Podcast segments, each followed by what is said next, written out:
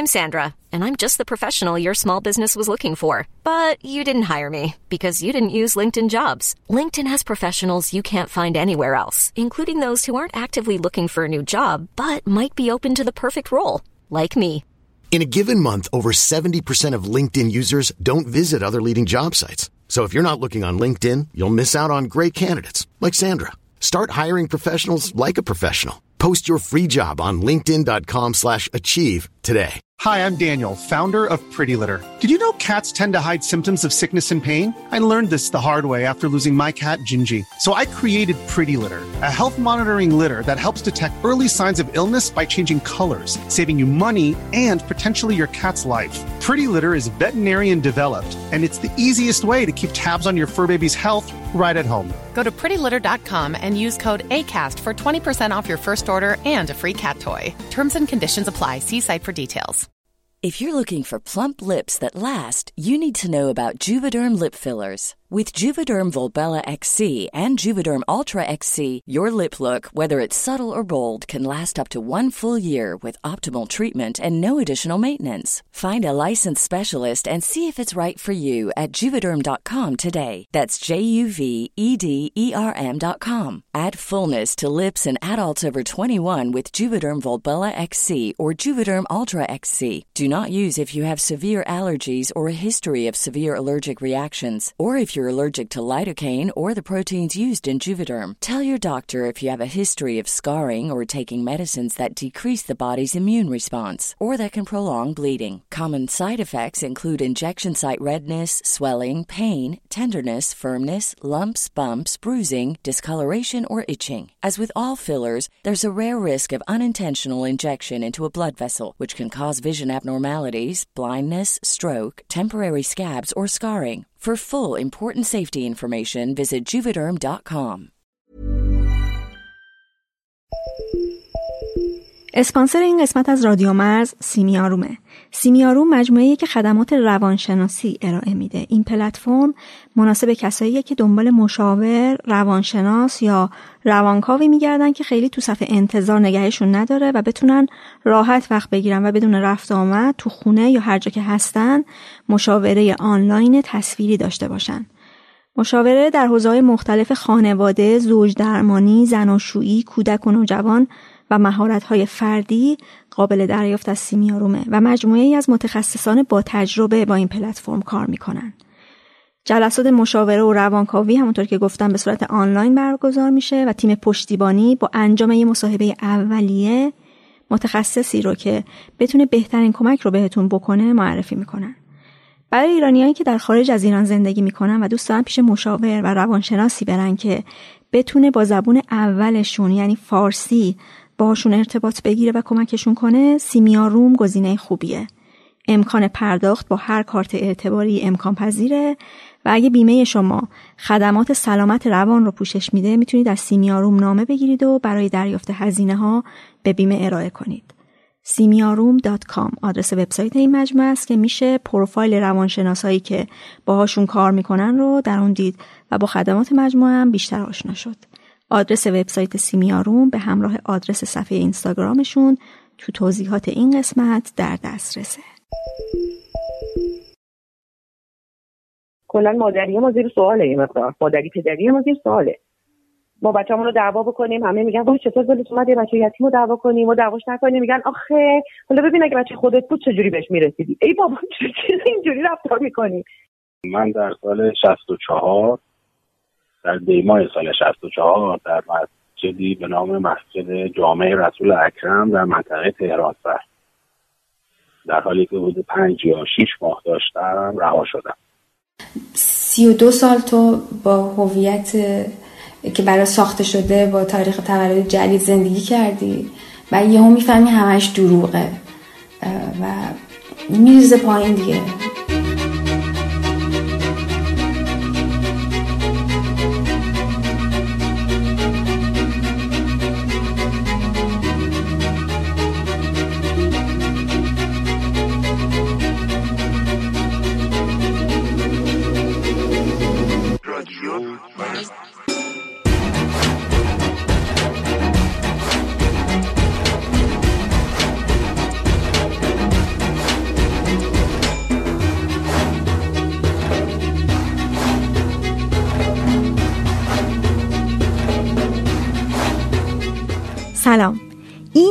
این 23 ومین قسمت رادیو مرزه و من مرزیه تو هر قسمت از این پادکست میرم سراغ یه موضوعی که بین آدما فاصله میندازه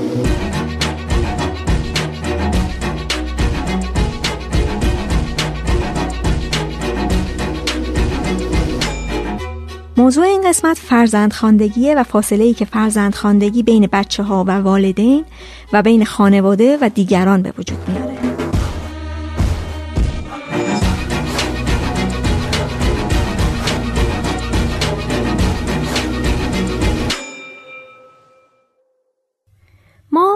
خیلی وقتها تو ناخودآگاهمون فقط یک شکل از خانواده رو به رسمیت می‌شناسیم و همون رو هم به بچه هامون منتقل می‌کنیم. و اون شکلیه که توش زن و مردی ازدواج می‌کنن و به صورت زیستی بچه دار میشن. در نظر ما این خانواده یه خانواده کامله و شکلهای دیگه خانواده به نظرمون چیزهای ناقصی میاد. و اصلا خانواده حسابشون نمی کنیم. خانواده ای که توش والدین طلاق گرفتن و بچه با یکی از اونا زندگی می‌کنه. خانواده ای که توش یکی از والدین یا هر دو اونها از دنیا رفتن و بچه با اقوام نزدیک یا دور زندگی می‌کنه. خانواده ای که تشکیل شده از مادر مجرد و بچه خانواده ای که در اون زوجین تا سالهای زیادی یا اصلا تا پایان عمر بچه ای ندارن یا اصلا خانواده های تک نفره شکل های دیگه هم حتما وجود دارن و بعد می‌رسیم به خانواده ای که فرزند اون خانواده فرزند زیستی نیست و فرزند خوانده است. ما چقدر در مورد این شکل از خانواده آگاهیم و ناآگاهی ما یا حتی ناآگاهی خود والدین و بچه ها چه فاصله ای رو به وجود میاره؟ تو این قسمت هم با والدین صحبت کردم و هم با بچه هایی که فرزند خوانده هستن و سعی کردم که تجربه های متفاوت رو کنار هم بذارم.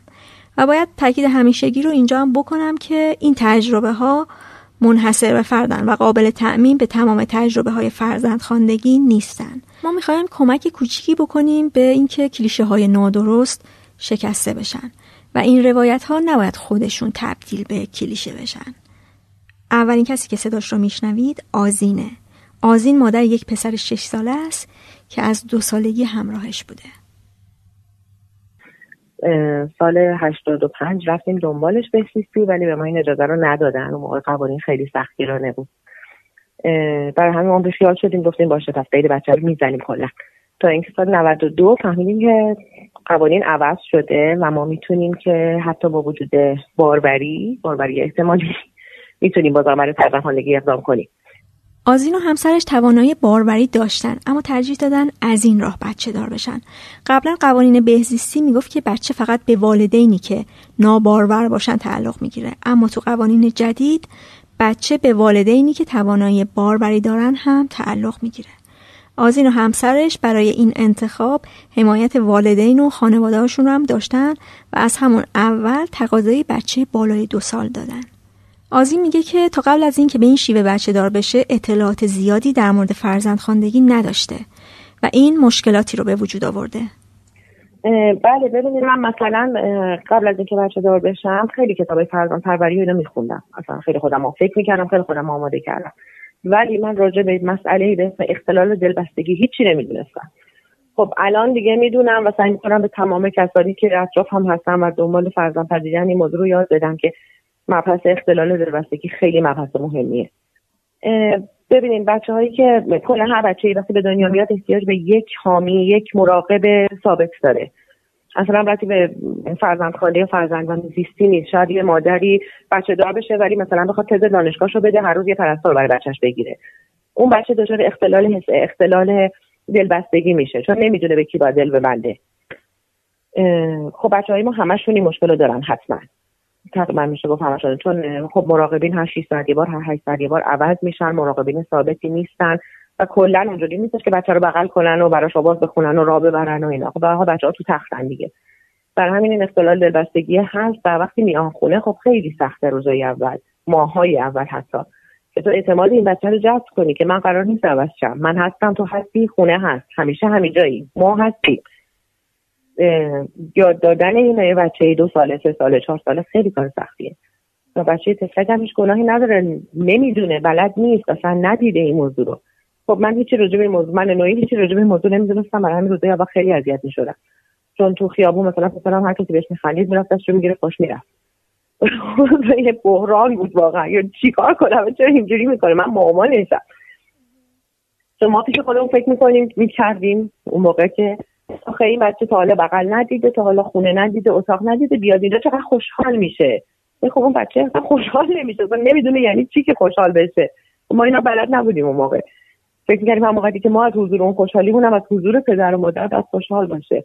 خب الان من می‌فهمم که چقدر بچگانه فکر می‌کردم اون تفلک خب چه می‌دونه پدر مادر چی هستن پدر مادر رو نمی‌شناسه حمایت نمی‌شناسه مراقب دائم نمی‌شناسه. خب این چیزاییه که به ما یاد ندادن. و خب یاد گرفتنش در وهله اول وقتی بچه میاد با این سری آسیب با این سری مثلا گریه های شبانه و اینا خب خیلی سخته که هندل کنیم همه این چیزا رو. یه مسئله بزرگ برای خیلی از والدین فرزند پذیر اینه که چطور واقعیت رو به بچهشون بگن. در گذشته این مسئله بغرنجی بوده اما الان برای خیلی از والدین و از جمله آزین مسئله مهمی نیست و به بچهش واقعیت رو گفته. بیان حقیقت فرزندخانگی جز الزامات این قضیه است.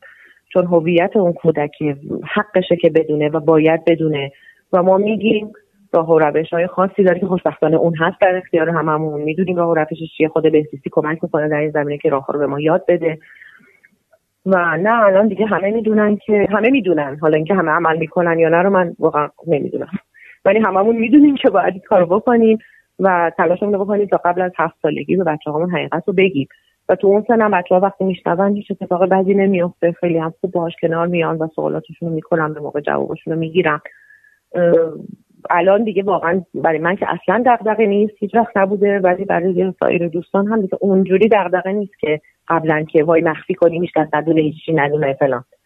چون متاسفانه ضربات بالاخره بچه ها می‌فهمن. یعنی در این کسان شکی نیست که بالاخره خواهند فهمید. حالا اگر در زمان حیات پدر و مادر نباشه بعد از فوت ما حتما متوجه میشن به خاطر مسائل قانونی. و خب ضربات خیلی بدی خورده به بچههایی که در سن مثلا 20 سالگی 20 چند سالگی این موضوع رو فهمیدن. متاسفانه خب خودتون می‌دونید فیلم و سریال هم همیشه رو همون قسمت تکیه کردن. که یه بچه در 18 سالگی 19 سالگی موضوع رو می‌فهمه و خانواده رو ول می‌کنه. میره خانواده زیستیش رو پیدا می‌کنه و همه چی تموم میشه. خب مثلا همچین چیزی نیست. یک حزب محض. اصلا همچین اتفاق نمیافته. بچه های ما بچه های ما ما با عشق داریم با هم زندگی می‌کنیم. هیچ فرقی با بقیه بچه ها ندارم واقعا. حالا یا اینکه خود بچه رو میگن که مثلا حالا خود بچه مهم نیست اطرافیان نفهمن. این اطرافیانه بیشتر الان سنگ جلوی پای دیگرانه. من خوشبختانه نداشتم این مشکلات ما اصلا از اولم درخواست بچه بالای دو سال دادیم. ولی خب میگم دوستان زیادی دارم که حرفای اونا رو شنیدم من می‌دونم که خب چقدر با خانواده ها مشکل دارن سر این قضیه. که اقلا خانواده دور نفهمن که خودتون به دنیا نیوردید و همچنان تقاضا برای نوزاد خیلی بیشتر از تقاضا برای کودکان بالای سه ساله. برای همین کسی که الان فرزنده مثلا بالای سه سال بخواد شاید کار شیش ماهه تموم بشه و بچهش بیاد خونه. کسایی که دنبال نوزاد هستن شاید دو سال تو نوبت بمونه. تو این خودش نشون میده که مردم هنوز دوست دارن نوزاد بیارن. کوچیک‌تر که بود خوشخواه‌تر هم بود ما رو مجبور می‌کرد که بارها و بارها اجرا کنیم اون روزا براش. که مثلا بگیم رینگ رینگ تلفن زنگ زد آی پاشو بریم فلان اینا. خیلی ما این نمایش اجرا کردیم تو خونه. جدیداً که دیگه داره نزدیک 6 سالش میشه خیلی خوشش نمیاد از اون خاطر خب حالا یه بازی دیگه بکنه نمی‌خواد اینو بگی و طبیعی هم هست. خب هی داره بزرگتر میشه و چیزای بیشتری یاد می‌گیره و می‌دونیم خوشبختانه الان دیگه می‌دونیم که طبیعیه همه اینها که الان دیگه سوالات سختتر شروع میشه اتفاقات سختتر میفته ولی خدا رو که بهش گفتیم و خیلی هم راحت پذیرفته و فعلا هم که خوشحال از آزین دو سالی که صفحه تو اینستاگرام را انداخته به اسم مادر پرتغالی که اطلاعات مفیدی در مورد فرزند خاندگی داره و آگاهی میده به آدما در مورد فرزند خاندگی و گفتگوهای زندگی خیلی خوبی هم با کارشناسان و روانشناسان و همینطور والدین فرزند پذیر داره. آدرس صفحش رو می‌ذارم تو توضیحات این قسمت. سال 1392 قوانین بهزیستی در مورد فرزند پذیری تغییرات اساسی کرد و به زنان مجرد هم اجازه داد که فرزند پذیر بشن به شرط اینکه بالای سی سال سن داشته باشن. محبوبه مادر مجردیه که سال 94 سرپرست یه دختر چهار ساله شد و الان دخترش نه سال سن داره. ببینید راستش من از وقتی که فکر کنم مثلا حدودا 23 4 ساله بودم همیشه فکر می‌کردم به اینکه یه بچه داشته باشم. و جالب اینجاست که از همون موقع خیلی این این گزینه که خودم بخوام بچه دار بشم مد نظرم نبود. حالا نمی‌دونم واقعا چرا. ولی همیشه فکر می‌کردم که حالا اگه یک درصد هم مثلا عاشق یه نفر بشم و باهاش ازدواج کنم و تصمیم بگیرم که بچه داشته باشم حتی اگه مثلا خودم یک بچه داشته باشم خیلی دوست دارم که حتما سرپرستی یه بچه رو هم قبول کنم. اون موقع خب فکرم این بود و راجبش حرف هم می‌زدم. یعنی اینجوری نبود که چیزی باشه که راجبش حرف نزنم. مثلا بالاخره حالا هر وقت صحبتی چیزی می‌شد مثلا تو خانواده می‌گفتن که من خیلی دلم می‌خواد این کار رو انجام بدم. خیلی دلم می‌خواد که یه بچه داشته باشم. نمی‌گفتم دلم می‌خواد ازدواج کنم. می‌گفتم دلم می‌خواد یه بچه داشته باشم. و خب اینا گوششون احتمالا با این آشنا شده بود دیگه. می‌دونی؟ بازخوردهایی که می‌گرفتم خب خیلیش حمایتگرانه بود. یعنی می‌خوام بگم که خب خیلی هم چیز می‌کردن که او چقدر عالی که مثلا بتونی این کار رو بکنی. اگه مثلا این به نتیجه برسه خب چقدر خوبه و اینا. ولی یه سری بازخورده من مثلا از طرف خانمایی داشتم که از طرف دوستام و اینا که متحل بودن. و بحثشون این بود که آخه چرا باید استقلال تو همه چیز از دست بدی؟ به خاطر اینکه یک بچه داشته باشی. حالا مثلا ماها که بچه داریم این همه مثلا فشار سختی رو باید تحمل کنید یه خود ماجرای می‌دونی یعنی به نظرشون این بود که من دارم یه استقلالم از دست میدم خودم رو تو وضعیتی قرار میدم که شرایط رو واسم سخت کنه مثلا چرا باید یه همچین تصمیمی بگیرم؟ به بعد مثلا حالا کسایی که تو مثلا رده های دورتر و اینا بودن مثلا می‌دیدی یه دفعه یه ماجراهای عجیب غریب تعریف می‌کنن از بچه هایی که حالا نمی‌دونستن بعد مثلا وقتی بزرگ شدن فهمیدن که فرزند خوانده بودن یا خودشونو به کشتن دادن یا مثلا پدر مادر پدر مادری که ازشون نگهداری می‌کردن و یه بلایی سرشون آوردن که خب بعد من همش حرفم این بود که خب اولا که چقدر مگه ما چقدر دور برای خودمون داریم این ماجرا رو می‌بینیم که هر چی که مثلا شما ماجرا دارید یا بچه مثلا مشکلات عجیب غریب مثلا جسمی داشته با اینا. که خب من البته خیلی خون یعنی می‌خوام بگم که خیلی خونسرد برخورد می‌کردم راستش رو بخوای. به خاطر اینکه فکر می‌کردم خب وقتی که آدم یک زن مجرد تصمیم گرفته که یه همچین کاری بکنه هیچ یعنی می‌خوام بگم که وقتی هیچ فشاری روی تو نیست یعنی من نه به خاطر حفظ رابطم داشتم این کار رو می‌کردم حفظ یک زندگی مشترک داشتم این کار رو می‌کردم و نه هیچ چیز دیگه و فقط دلم می‌خواست مادر باشم. مسایب مادر مجرد توی بخش های متفاوت از متعهلین اگه نزدیکانم همراه باشن اطرافیان دورتری هستن که هی اما اگر میارن تو تصمیمت. مثلا تو هنوز جوونی شاید عاشق شدی و فردا بخوای ازدواج کنی. ممکنه همسرت بچت رو قبول نکنه. من الان با وجود اینکه می‌تونم بچه دار بشم بچه دار نشم که ممکنه فردا پس فردا مردی بیاد تو زندگی من که بچه منو نخواد. خب مثلا این چیزی بود که می‌گفتن. گفتم تو هنوز جوونی. حالا فرض کن اگه دو سه سال بعد عاشق شدی بعد طرف اگه گفت من بچه رو نمی‌خوام که من گفتم آخه چطوری همچین چیزی امکان داره؟ اگه اگه کسی منو می‌خواد خب بچم رو هم باید بخواد و فرقی نمی‌کنه که آیا من خودم این بچه رو به دنیا آوردم یا سرپرستی این بچه رو قبول کردم؟ خب حداقل من مثلا دارم تو جامعه که زندگی کردم دارم میگم. خب ما داریم می‌بینیم که بخش اعظم مسئولیت و نگهداری یک بچه با مادره. حالا بماند که تو قانون هیچ حق و حقوقی نداره. ولی مثلا یکی از سوالایی که از من می‌پرسن این بود که مثلا توسط خانوادم حتی که خب اگه بچه مریض بشه می‌خوای چی کار کنی؟ که خب خیلی سوال خنده داره می‌گفتم خب مثلا چه مریض بشه؟ اگه سرما بخوره خب پدر من این همه دکتر وجود داره. بچه رو می‌برن دکتر. بعد می‌دونی تو چه می‌دونی که مثلا الان باید واسه بچه مثلا چه غذایی بپزی الان باید چی کار کنی؟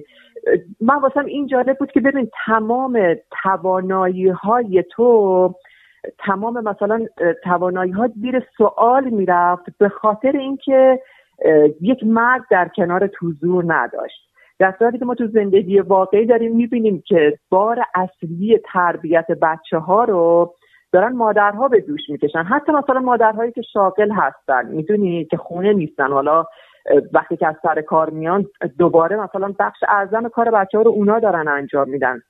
و خب این هم راستش واسه من خیلی سخت بود.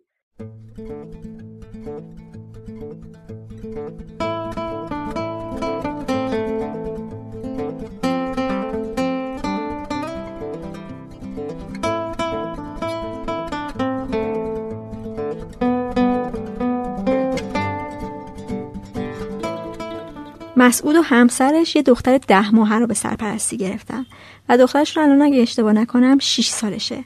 یه تلاشایی برای فرزند آوری به شیوه زیستی انجام دادن اما بعد رفتن سراغ فرزند پذیری تقریبا یک سال و نیم پس از اینکه اقدام کرده بودیم یه روز من تنهایی رفتم خونه مامانم به مامانم که بگم. یه صبح تقریبا یه چهارشنبه بعد از ظهر رفتم بعد سر کارم گفتم تنها اومدم و تو آزاده برای چی نمیده گفتم کار داشت دیگه من اومدم این سر به شما بدم. تقریبا تا پنجشنبه فرداش این از که 24 ساعته می گفتم گفتم حالا الان وقتش نیست الان وقتش نیست نه 5 دقیقه دیگه حالا ذره نهار بکنیم ذره سیر بشیم الان ذره استراحت کنیم سر حالمون سر جاش باشه از این قصه ها. تا گفتم بالاخره از تقریبا 24 ساعت بعد که رسیده بودم خونه. و هیچ یعنی ترس به نظر خودم که اتفاقا نوشتم اینها همه ترس بیهوده بوده. بلا فاصله خب خب با من پذیرفت و رب به بابام گفت و بابام و صداش کردم که خیلی راحت و خیلی و چیز بود. یعنی به این نتیجه رسیدم که خیلی وقتا بوز به این نتیجه رسیدم که ما خیلی وقتا چون نمی‌دونیم واکنش آدم ها چیه میترسیم از این. یعنی ترس ما ناشی از ندونستن و نشناختن و واهمه ای هستش که چیزایی که نمی‌دونیم چی انتظارمون رو می‌کشه شاید اگر بریم تو دل ماجرا و بحث و گفتگو بکنیم با آدم ها و حرفشو بزنیم خیلی واکنش ها بهتر از اون چیزی باشه که تصورشو می‌کنیم دلیل این فاصله ای که بین والدین فرزند پذیر و دیگران وجود داره چیه؟ یه مقداریش برمیگرده به اینکه ما اصلا توی فارسی ادبیات مناسبی در این حوزه نداریم. درست؟ این یه مسئله است. و آدما بعضی وقتا بدون اینکه بخوان آزار میدن دیگران رو با این کلمات. یعنی اصلا نمی‌دونن که نباید بگن پدر مادر واقعیش کیه. اولا که نمی‌دونن که نباید بپرسن. متاسفانه ما جامعه ما من این کلمه رو به کار می‌برم. فضولی زیاده. یعنی اینکه توی حوزه هایی که بهشون مربوط نیست. مثلا شما یه خانومی 25 6 سالشه. از از از 16 17 سالگی یا 25 6 سال باشه که دیگه هر روز باش مواجه میشه. تا تا می‌بینن چرا ازدواج نمی‌کنی؟ خب به شما چه مربوطه؟ چرا بچه دار نمیشید به شما چه مربوطه؟ پس این ما اینها رو یاد نگرفتیم که این سوال ها رو نپرسیم. و سوال های در واقع شخصی رو نپرسیم. حالا خانم یه مورد مثلا مواجه شده بود. جالبه از کسی که اصلا انتظارش رو از همه کس انتظار داشتم جز اون. مثلا در مورد اینکه چجوری شما بچهتون بهتون محرم شد. آدمی که خودش در واقع محرم برای چی می‌خوای شما توی خانواده؟ برای اینکه حجاب رعایت بکنی. خودش اصلا حجاب رو بهش معتقد نیست و رعایت نمی‌کنه. خب چی می‌پرسی؟ و جالبه آدمای مذهبی به شدت مذهبی تو بالاخره تو همه خانواده ها هست. کسانی که وقتی مهمانی هستن نه خونه خودشون. خونه دیگران مهمان هستن. وقتی غذا تموم میشه دعای سفره می‌خونن در این حد. اونها از ما نپرسیدن. ولی اون آدم پرسیده. یه نمونه از خودم پرسیده بودن. روزای اول بود.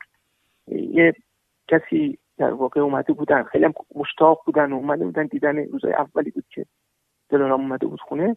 اومدن سوال بکنن که بیان در واقع سر بزنن به ما و تبریک بگن و هدیه آوردن و از این داستان. آخرش مثلا شوهر این خانم از من پرسید شما وقتی دیدیش مثلا دوستش داشتی چه حسی داشتی؟ دقیقا سوالش این بود چه حسی داشتی؟ ولی من حس کردم از روی کنجکاویه از اینکه چنین چیزی بازی تا حالا باهاش مواجه نشده. دورادور دیده. ولی هیچ کس باز نبوده که بتونه ازش سوال بکنه. من چند تا بچه داشت. گفتم بچه اولشون گفتم. شما وقتی که رفتی بیمارستان خانم در واقع بچه به دنیا آورده بود رفتی دیدنش چهره این پسر تو دیدی؟ پسر بزرگی شده گفتم چه حسی داشتی؟ منم همون حس رو داشتم. مسئلهش حل شد. بیام هیچ وقت در موردش سوال نکن من اگر اینطور باشه همیشه جواب سعی می‌کنم ملاتاجه که چیز باشه که خیلی خونسرد و آروم پاسخ بدم. آدما یه بخشایش از کنجکاوی می‌خوام بگم این حرفای چیز سه تا دلیل داره به نظر من. یه بخشیش چی از این هستش که بلد نیستن و بدون اینکه بخوان دیگران رو آزار میدن. یکیش این هستش که کنجکاون و در موردش صحبت نشده و کنجکاویشون به شکل ناشیانه بروز میدن. سومین دلیلش ممکنه بدجنسی باشه که هست من می‌بینم. دورا دور از آدمایی که می‌خونم این بعد این بعد این قصه هست. من فکر می‌کنم من با سومی حداقل مواجه نشدم. حالا یا رفتار ما طوری بوده که جرأت نکردن بگن یا اینکه خوششانس بودم نمی‌دونم. تا اینجا هر سه نفر قبلی حمایت خانواده ها رو داشتن. می‌رسیم به ساناس که حمایت بخشی از خانواده رو داشته و بخش دیگه تا الان نه حمایتی کرده و نه این شکل از خانواده رو پذیرفته. ساناز هم دنبال درمان ناباروری بوده که در میانه های راه به همراه همسرش تصمیم می‌گیرن که به شیوه فرزند پذیری بچه دار بشن و بنابراین درمان رو رها می‌کنن. پسرشون وقتی چهل روزش بود اومد پیششون و الان ده ماهشه. خب یه قسمتی از خانواده بعد از اومدن پسرم با ما همراه شدن و خیلی مثلا الان دوستش دارن و خیلی مثل یه فرزند زیستی یعنی هیچ فرقی با نوایی دیگه ممکنه براشون نداشته باشه. ولی خب یه قسمتی از خانواده هم نه. هنوز همراه نشدن. یعنی هنوز اون تبعیضه هست. هنوز فکر می‌کنن که بین مثلا پسر من با بقیه نواهای خانواده یه فرقی هست. و خب این اینا همه از عدم آگاهی میاد. متاسفانه دیگه چیزی که بهش پرداخته نمیشه. نه, نه تو رسانه های ما در مورد فرزند پذیری صحبتی میشه. خب می‌دونین ممکنه مثلا قشر جوون خانواده بتونن با شبکه های اجتماعی چهار تا اطلاعات کسب کنن ولی قشر مثلا سن بالاتر خانواده که تنها پول ارتباطیشون مثلا رسانه مثل تلویزیون و صدا و سیما و ایناست چهار تا فیلم و سریال ممکنه ببینن از این قضیه که همشون از دید ما خانواده های فرزند پذیر پر از اشتباهه. یعنی انقدر این فیلم و سریال ها ادبیاتشون حتی گاهن ما رو اذیت می‌کنه که فکر می‌کنم که اصلا ساخته نشدنشون حتی بهتر از ساخته شدنشونه و هیچ آگاهی نمیده به خانواده ها ببین وقتی که یه فردی به صورت زیستی باردار میشه و بچه دار میشه قطعا همون اوایلش بالاخره یه حالت این که خب همه دیدنش برن و نمی‌دونم شاید مثلا خیلی دورش باشن که تا یه مدتی این بچه از آب گل در بیاد مثلا. نمی‌دونم بیشتر دورش باشن. منطقه خب اون قسمتی از خانواده که همراه نبودن با اینکه فرزند من چهر روزش بود اومده بود خونه و خیلی کوچولو بود. کاملا من تنها گذاشته بودن دیگه. انگار که مثلا من با یه بچه خیلی کوچولو تنها و هیچ کس حتی حاضر نشد که بیاد. مثلا چند شب پیش من بمونه که بالاخره دیگه خود به من کمک کنه. شاید می‌دونین مثلا تبعیض این شکلی یا الان که بزرگتر شده بین مثلا پسر من با نواهای زیستی خب فرق می‌ذارن. مثلا شاید برای اونا برای نواهای زیستی مثلا حالا برای مثلا مدرسه رفتنشون برای دندون در آوردن دندون افتادن یا چیزای این شکلی. مثلا بخوان هدیه بخرم برن دیدنشون و اینا. ولی خب معمولا برای پسر من با بهونه های مثل اینکه حالا مثلا من امروز مریض بودم نتونستم بیام. مثلا ما فلانجا درگیر بودیم نتونستیم بیایم و اینا این اتفاق نمیفته و آدم می‌فهمه که حالا اینا از تبعیض میاد نه از اینکه مثلا طرف خیلی درگیره یا سر شلوغه. ولی اینجا بخوام تو رو چیزی بگن نه. ولی خب انرژی ها رو آدم خیلی می‌گیره دیگه. اون دقدقه هایی که اطرافیان و آشناها با فرزند خاندگی دارن خیلی وقتا متفاوت از دقدقه هایی که والدینشون دارن. ببینین حالا من نمی‌دونم اطرافیان من دقیقا موضعشون چی می‌تونه باشه ولی چیزی که تو این مدتی که پسر من پیش من بوده از سوالایی که از افراد دورو برم از من شده فکر می‌کنم جامعه هنوز با یه سری چیزا درگیره مثل مشروع بودن یا نامشروع بودن بچه. چیزی که اصلا به نظر من هیچ اهمیتی نداره. بچه ها به ذات خودشون همشون پاک به دنیا میان. حالا چه مشروع باشن چه نامشروع. ولی خب تو جامعه ما این شکلی نیست. نسبت به این قضیه سوال می‌پرسن موضع می‌گیرن. یا اینکه مثلا نمی‌دونم اکثرا افراد قدیمی با خودشون فکر می‌کنن که خب خون انگار تاثیر داره. یا مثلا می‌دونی الان پسر من حتی اگر یه سرماخوردگی ساده پیدا کنه ربطش میدم به اینکه این بچه ضعیفه چون معلوم نیست چه دوران بارداری داشته. مثلا ربطش میدم به اینکه لابد در لحاظ ژنتیکی ضعیفه. یه چیزای کاملا غیر علمی. در صورتی که این اتفاق ممکن بر هر بچه زیستی تو هر خانواده بیفته مثلا بچه مریض بشه و این خیلی عادی باشه.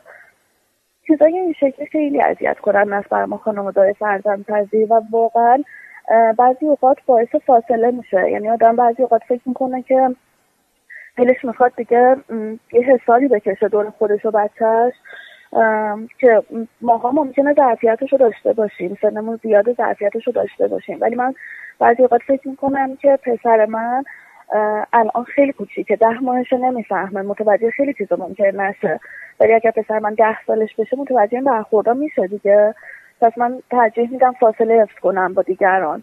و این خیلی بده این خیلی بده که فردان فردان پذیری یک شیوه بچه دار شدنه. مثل اف مثل آی مثل رحم اجاره ای هیچ کس از یه فردی که به صورت زیستی بچه دار شده نمی‌پرسه که چه شکلی بچه دار شدی. ولی از ماها دائما می‌پرسن یا دائما به ماها, می‌پرسن که چرا درمان رو ادامه ندادین می‌دونی اینا خصوصی مسائل ذهنی یا آدمی که شاید اصلا نخواد در موردش صحبت کنه. شاید اصلا نتونه در موردش توضیح بده که چی شد که به این درجه رسید که دلش خواست فرزن پذیر باشه. ولی میگم ادبیات اشتباه جامعه ما متاسفانه این شکلیه دیگه. سوالای خصوصی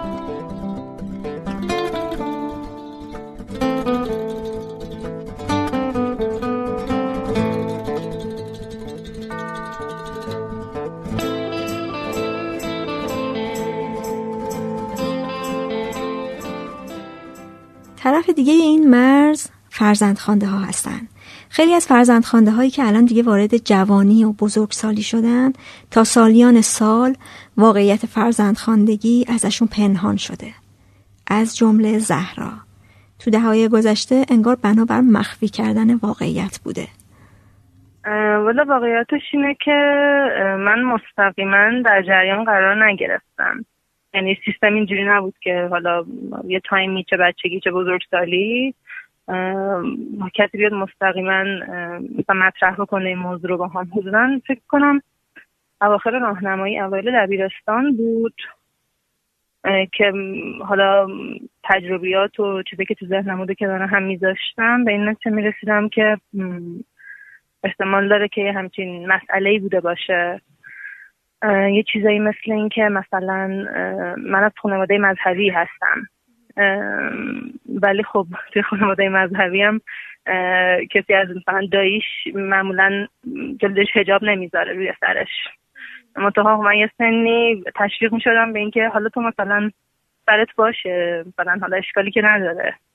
رایت بکنی هم مثلا خوبه. با که می‌دونستم پدر مادر سختگیری ندارم که حالا مثلا یه همچین چیزی براشون مسئله باشه.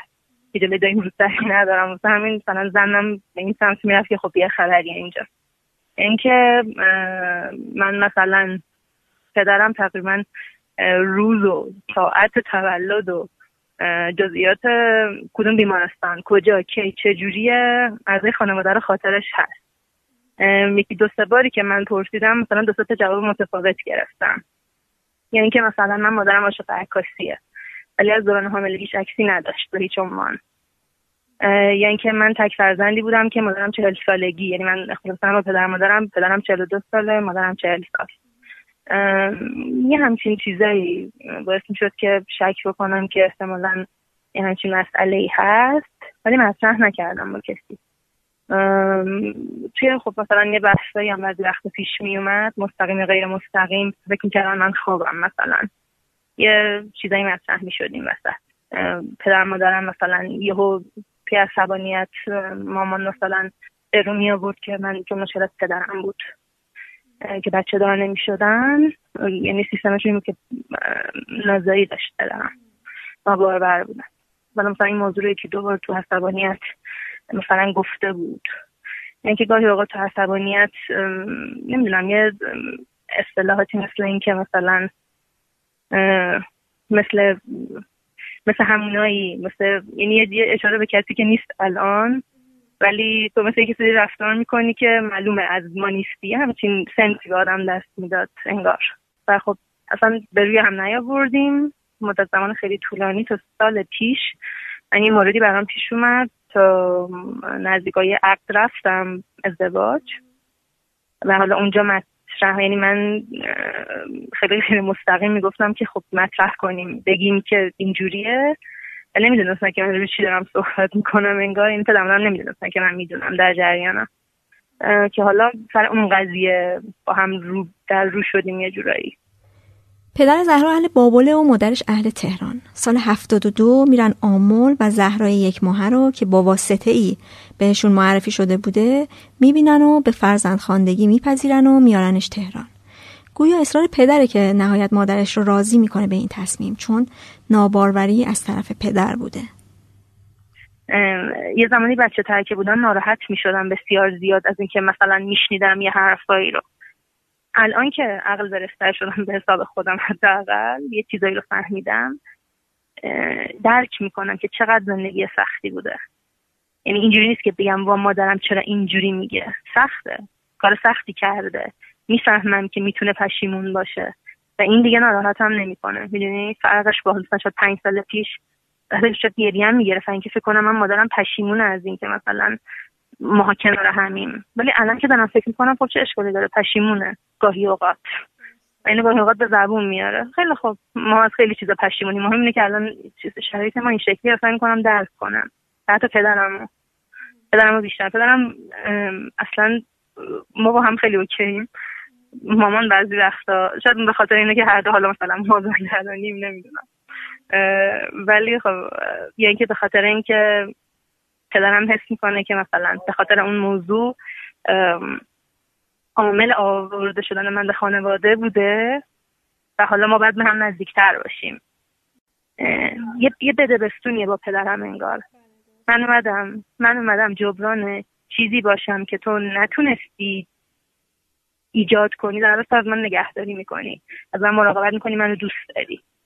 این رابطمون انگار اصلا چیز منظورم نیست به لحاظ مادی منظورم نیست. یه پس ذهنم انگار نیاز دارم که حتی از بدنم حمایت کنم. یعنی من اونی میشم که تو می‌خوای هم کاری می‌کنم که تو دوست داری.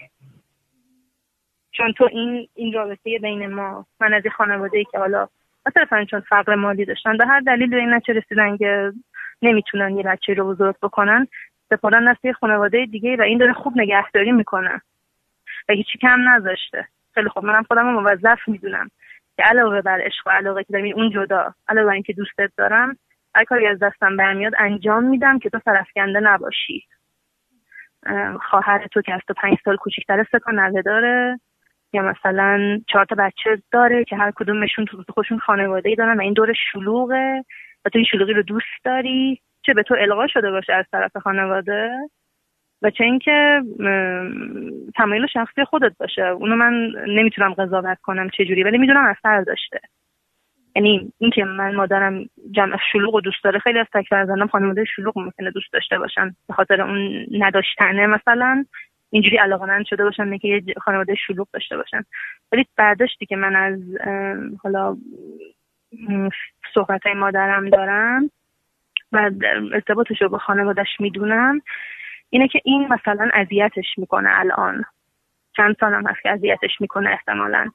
اینکه تو معنای خوشبختی توی خانواده تو چیزی بوده و تو چیز دیگری داری. اصلا مهم نیست که نه که اصلا مهم نیست بعضی اوقات که بهش فکر می‌کنی و مودی میشه آدم مثلا مهم نیست که خدا رو شکر مثلا این بچه سالمه. من شاید بچه بدی نباشه خیلی خوبه.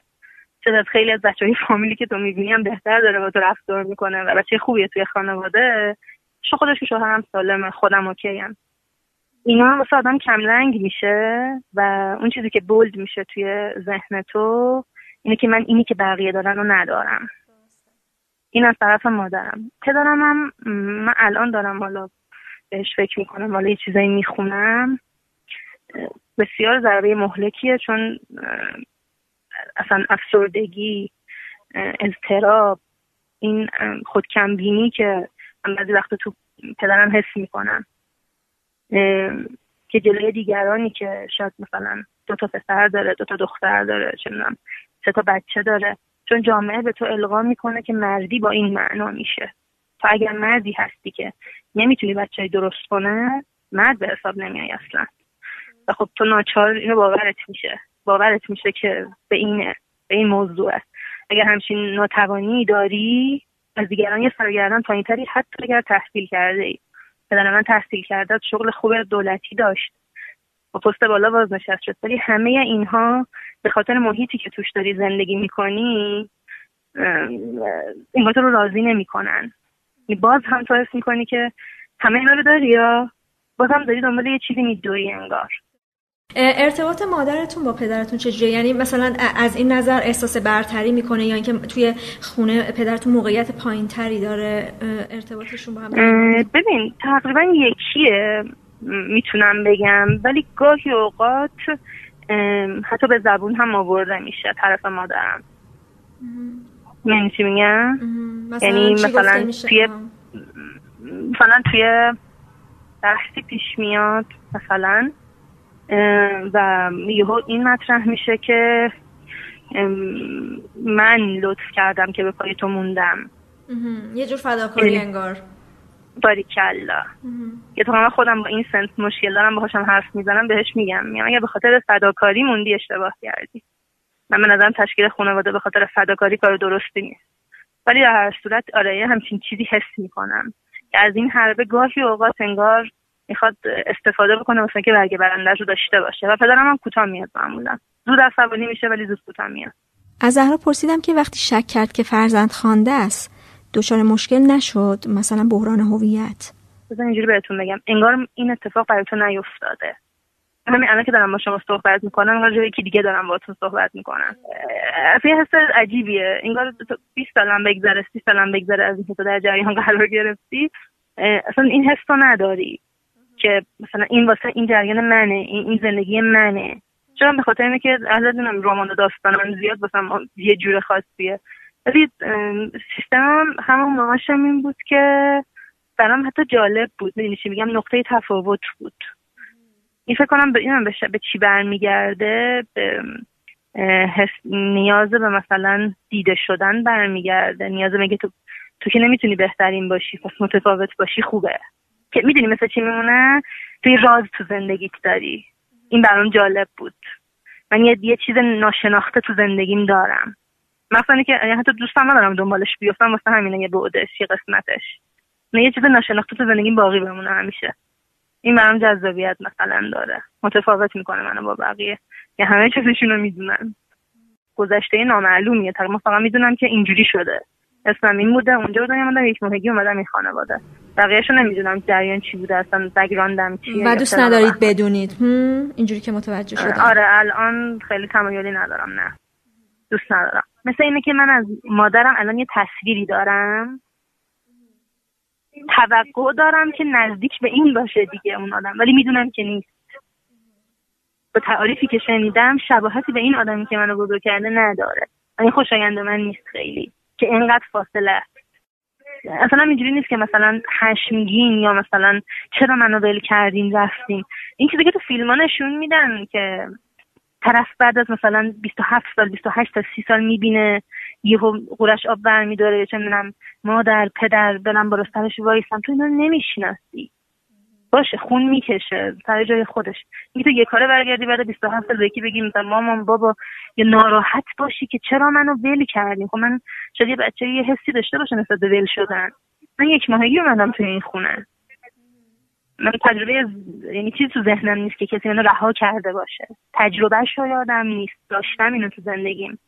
تجربه رها شدن ترد شدن رو داشتم. ولی اینکه بگم مستقیم اینا می‌تونن سوالات خودمه. این می‌تونه در ناخودآگاه اثر بذاره روی آدم یا نه؟ اینو نمی‌دونم. قاعدتا بی اثر نیست. ولی این ماجرای به هم خوردن ازدواج شما ربطی به این قضیه نداشت ها؟ مستقیما نه. بی ربط نبود به نظر خودم.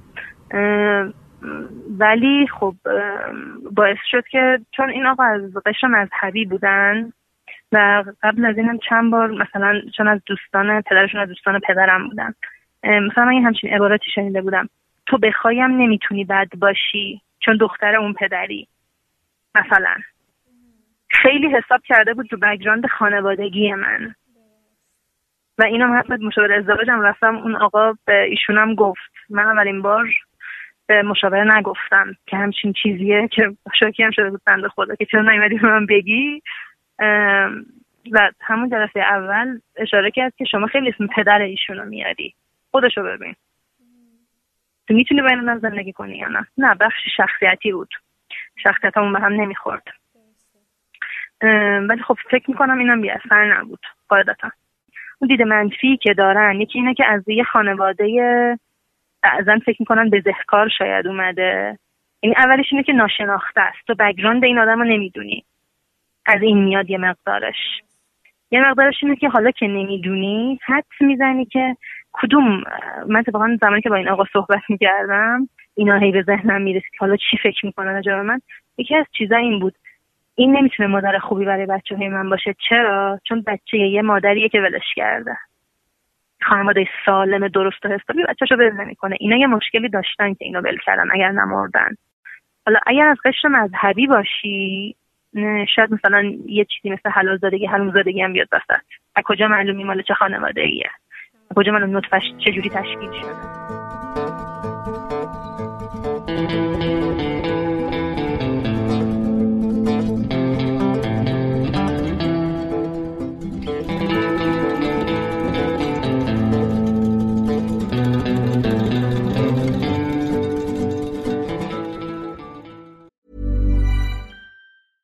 Hiring for your small business? If you're not looking for professionals on LinkedIn, you're looking in the wrong place. That's like looking for your car keys in a fish tank. LinkedIn helps you hire professionals you can't find anywhere else, even those who aren't actively searching for a new job but might be open to the perfect role. In a given month, over 70% of LinkedIn users don't even visit other leading job sites. So start looking in the right place. With LinkedIn, you can hire professionals like a professional. Post your free job on linkedin.com slash achieve today. Hi, I'm Daniel, founder of Pretty Litter. Cats and cat owners deserve better than any old-fashioned litter. That's why I teamed up with scientists and veterinarians to create Pretty Litter. Its innovative crystal formula has superior odor control and weighs up to 80% less than clay litter. Pretty Litter even monitors health by changing colors to help detect early signs of potential illness. It's the world's smartest kitty litter. Go to prettylitter.com and use code ACAST for 20% off your first order and a free cat toy. Terms and conditions apply. See site for details. علی هم که الان 35 سالشه فرزند خانده است. پدر و مادرش اومدن تهران اون رو به فرزند خاندگی پذیرفتن و بردنش است. من در سال 64 در دیمای سال 64 در مسجدی به نام مسجد جامعه رسول اکرم در منطقه تهران سر در حالی که حدود پنج یا شیش ماه داشتم رها شدم همون شب چون یه شب سرد زمستونی بود یه دیگه وقت میشه و من توی مسجد رها میشم. کسایی که توی اون مسجد بودن شامل مثلا خادم مسجد امام جماعت اونها من رو اونجا پیدا می‌کنم. و چون خب دیر وقت هم بوده. یک شب به خونه یکی از معتمدین محل میرم. یک شب اونجا میمونم و فردا صبح میرم به کلانتری. منو می‌برن اونجا و انتقال میدن به شیرخوابگاه آمنه تهران. سال 64 مریم خانمی که یک شب من رو نگه داشته همون شب قبل از اینکه اون هم توی اون مسجد بوده و نماز عصر که بوده اون اومده بود توی مسجد. من به همراه یک زنی که احتمالا مادرم بوده آورده شده بودم مسجد. هم خانم حتی نشسته کنار مادر من. یه صحبتی هم کرده که مادر ما خیلی گریان بوده ناراحت بوده گریه می‌کرده. دلداری داده مثلا یه لطی هم از من گرفته و رفته. بعد آخر شب یه دفعه می‌بینه که مثلا یه بچه براش این بچه همونه. برای ما که دهه شست بودیم و پدر مادران سی سال سی و پنج سال پیش اقدام به چنین عملی کردن اون موقع تنها راهی که به فکرشون می‌رسیده پنهانکاری بود. حالا یا مشاوره خوبی اون زمان نبوده یا به هر حال جو و محیط جامعه و اطرافیانشون اونها رو به این سمت میبرده که واقعیت رو تا جایی که امکان داره و می‌تونن پنهان کنن. و به بچه ها نگن. و پدر مادر من هم با اینکه خودشون بارها قصد بیان حقیقت رو داشتن ولی متاسفانه نهایتا نتونستن این کارو بکنن و من در سن 27 سالگی و در پروسه ازدواج متوجه شدم. من بعد از اینکه ازدواج کردم دو روز بعد از ازدواجم و از طریق یکی از اشخاص خانواده که به حال به خانواده همسرم بود. من از طریق همسرم متوجه شدم و ایشون این واقعیت رو من بود و خب یک سری بحران های از اون سال از اون سال 27 سالگی از سال 90 91 که زندگی من آغاز شد. من این واقعیت رو 27 سالگی در پرسی ازدواجم متوجه شدم ولی خب خانومم خوشبختانه همراه من بود همیشه و براش مهم نبود. و گفت خب من قرار با تو زندگی کنم که خب در مادر در مادر زیستی تو هستن خب خواندگی گرفتن. برای من اهمیتی نداره و خانم من اولین کسی بود که دلگرمی داد و در کنار من بود. این سال هفتاد و پنج بود. من کلاس چهارم یا پنجم درستان بودم. توی بازی هایی که من مثلا با بچه های خانواده داشتم یکی از دختر هم برگشت و حرف رو من زد که مثلا پدر مادر پدر مادر تو نیستم و تو از پرورشگاه آوردم. سال هفته چهار هفته پنج بیست از دختر هم حرف رو من زد و من خیلی به فکر فرو رفتم. یکی دو روز من فکر حرف پیش خودم نگه داشتم. برای کسی هم نگفتم. ولی که دیگه طاقت نیاوردم و به مادام گفتم. گفتم که مثلا یکی از دخترمون چنین حرفی من زد. ماما خیلی براشفته شد. این موقع یادم از تصادرش به ذهنم هست. و خب مثلا خواست مثلا بگید که خب حالا مثلا دختر همون مثلا حرف درستی نزده مثلا اینجا مثلا خونده یا فیلم دیده یا حرفی خود مثلا خودش زده این واقعیت نداره. ولی خب مادر من خیلی روابط قوی تو فامیل داشت.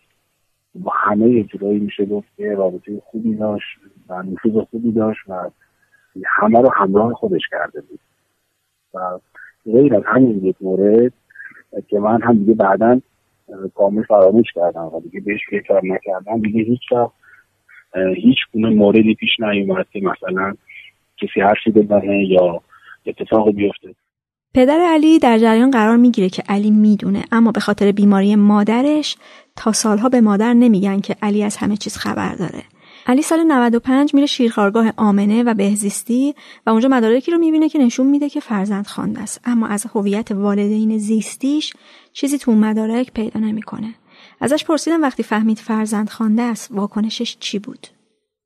احساس درونی من اون موقع احساس عصبانیت شدید بود و یه احساس اسمش نمی‌برم نفرت ولی یه احساس ناراحتی بسیار شدید شاید یه جورایی نزدیک به نفرت من اون موقع که این داستان رو از طریق خانم شنیدم و متوجه شدم یزد رو ترک کردم و رفتم لیلا و یکی دو روزی اصلا از کسی از من خبر نداشت. و اونجا تنها بودم و مثلا توی طبیعت و کوه به خود موضوع فکر کردم و سعی می‌کردم خودم رو قانع کنم و مثلا این موضوع رو مثل مثلا یکی تا موضوعی که توی زندگی بود حل کنم. ولی خب این موضوع به راحتی ها نیست. که آدم بتونه بعد از 27 سال زندگی دفعه متوجه چنین واقعیتی بشه و کاملا هم حق دارن داری که دیر متوجه میشن. این ناراحتی عصبانیت این عکس عمل های تند و شدید مخصوصا تو روزهای اول هفته های اول بسیار طبیعیه می‌کنه برای همه پیش میاد حالا یکی کمتری که بیشتر. و احساس خوب نبود. من مثلا بعد از اینکه این واقعیت رو فهمیدم حتی دچار یه سری دردهای مفاصلی شدم. که این دردها بعدا یک سال بعد تبدیل به این روماتیسم مفصلی شد.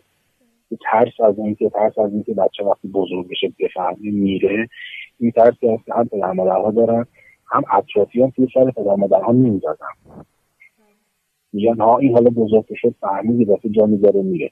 ممکنه یکی دو روز مثل من دچار یه بحرانی بشه که خودش بره جمع رو ترک کنه و بخواد خودش مسئله رو با خودش حل کنه. ولی نهایتا خیر به این صورت نیست برمیگرده. ولی خب شما در نظر بگیریم که روش فهمیدن من یک روش اشتباهی بوده.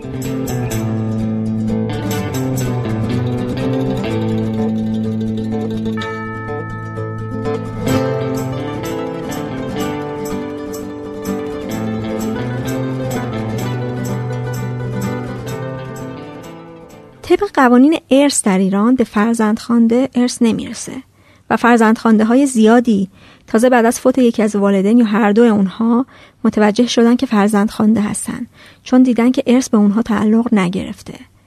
برای ماجده هم واقعیت همینطوری عیان شده. پدرش فوت کرده و ماجده که آلمان زندگی می‌کنه اومده تهران و تو سن سی و دو سالگی سر انحصار وراثت فهمیده که فرزند خوانده است. در حالی که قبلا در دوران نوجوانی و بعدش حدس می‌زده این واقعیت رو. آره یکیش این بود که خب پدر مادر من خیلی از من بزرگتر بودن.